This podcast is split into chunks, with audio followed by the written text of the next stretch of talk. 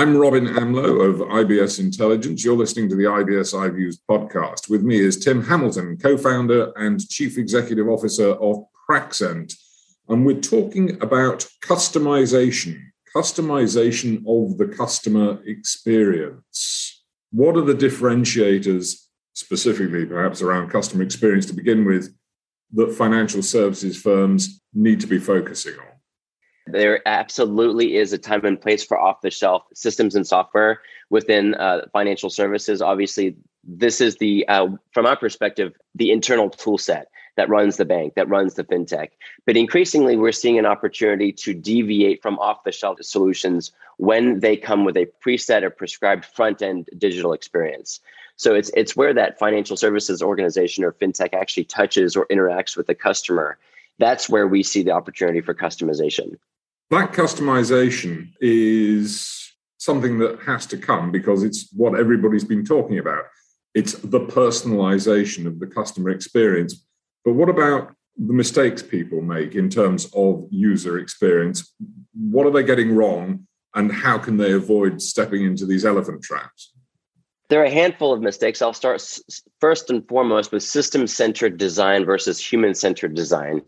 In this industry, in the financial industry, it has grown up with a largely paper based process over you know 20 30 40 50 years where you've got records and you're forcing account holders and customers through the process of those records. You've taken a system centric approach as opposed to a human centric approach.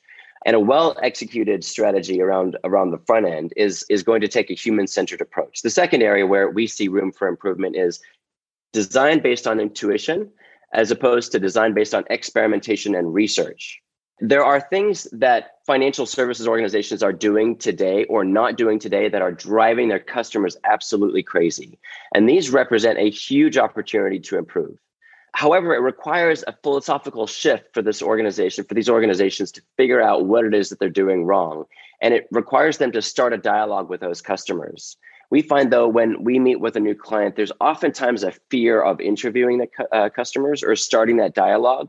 They're concerned that as soon as they start that process, what they're going to unlock in the conscious mind of that customer is oh yeah i do have all these frustrations all those frustrations are going to come up to the conscious mind and that customer is going to no longer become, you know, be a customer. They're going to leave the organization.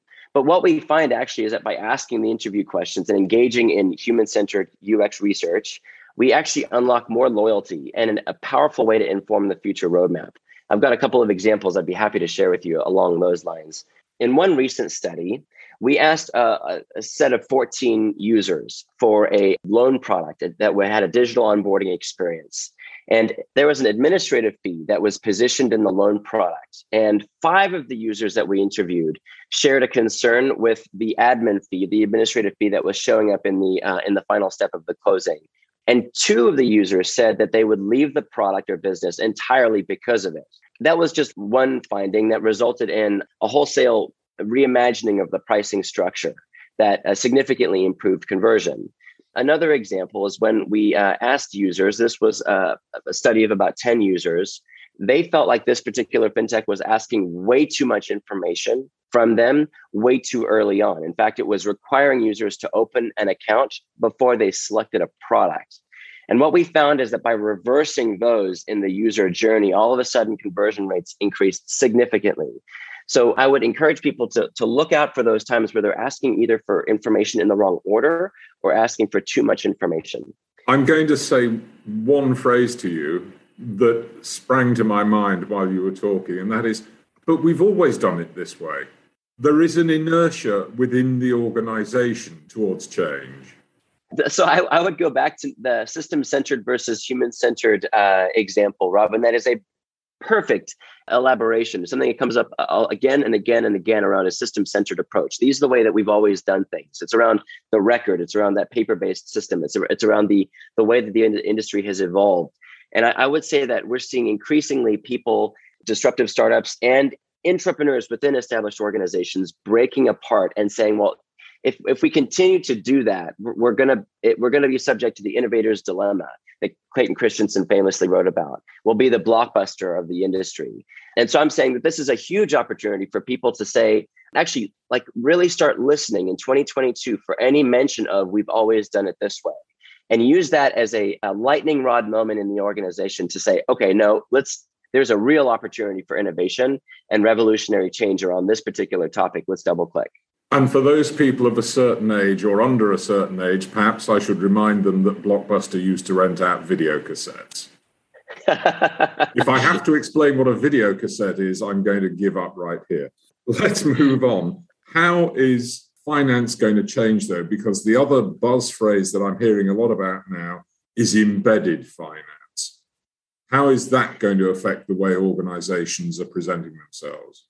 Yeah, absolutely. You know, the, the way that we think about embedded finance is taking financial services value propositions and delivering them into um, non-financial services uh, companies and uh, going after pre-established audiences or, or populations like affinity groups could be an alumni association could be a healthcare system or a nonprofit or a platform company where you've got you know people on the supply side and people on the demand side like an uber or an airbnb and looking at their journey and looking to identify points of friction not only at the beginning of the customer journey that's one of the, the, the things that we see a lot as well. Don't just look at the early stages of the, of the customer journey preceding purchase.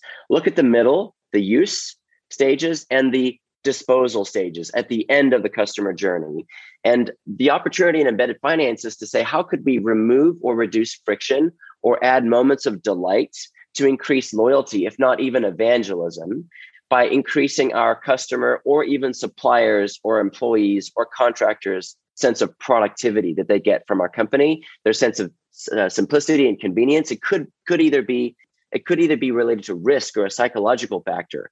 And we're, we're strategically evolving the value proposition by introducing financial services products that have never had a home in these industries before.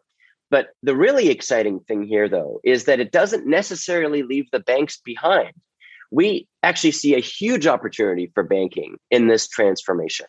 We would like to see embedded finance go from a threat on the, the SWOT charts of banks to an opportunity.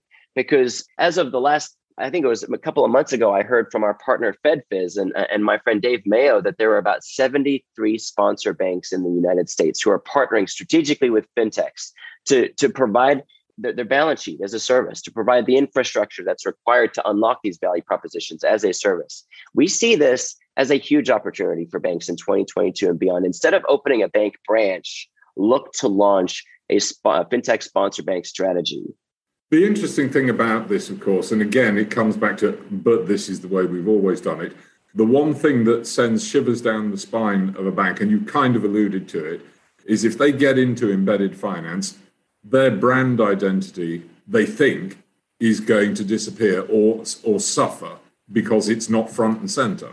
You're absolutely right. I think that is the major point of resistance that gets this uh, idea knocked off of the strategic priority list. But I would say, what's the alternative? There really is. I, th- I feel like bank- bankers are at a fork in the road moment. They either have to decide to go up market or down market. And we'll talk a bit, bit about the implications of both. So we've talked a bit about the infrastructure play where they give up that, that firsthand customer relationship. The alternative is they've got to go and change their core competency. They can no longer engage with account holders and customers the way, the way they used to, based on a community first set of relationships or a branch based go to market strategy, a local first. I don't think that resonates anymore. It doesn't resonate in today's market with, with uh, the, the the, the next generation of account holders. And so, what they have to do if they want to maintain the relationship to the end user, they actually have to shift their core competency to one of digital product development. And they've got to become a fintech product development company themselves. And that I would say is is maybe even a more difficult it's possible we've seen we've seen people do it successfully but i would say it's a more difficult transformation because it really does at that point right require a complete philosophical change and rewriting of that bank's dna and i would just encourage anybody thinking about this to, to, to heed clayton christensen's wise words and read the book innovator's dilemma. I believe that is the that is the choice that is confronting the bankers today. Tim hamilton co-founder and chief executive officer of praxent thank you very much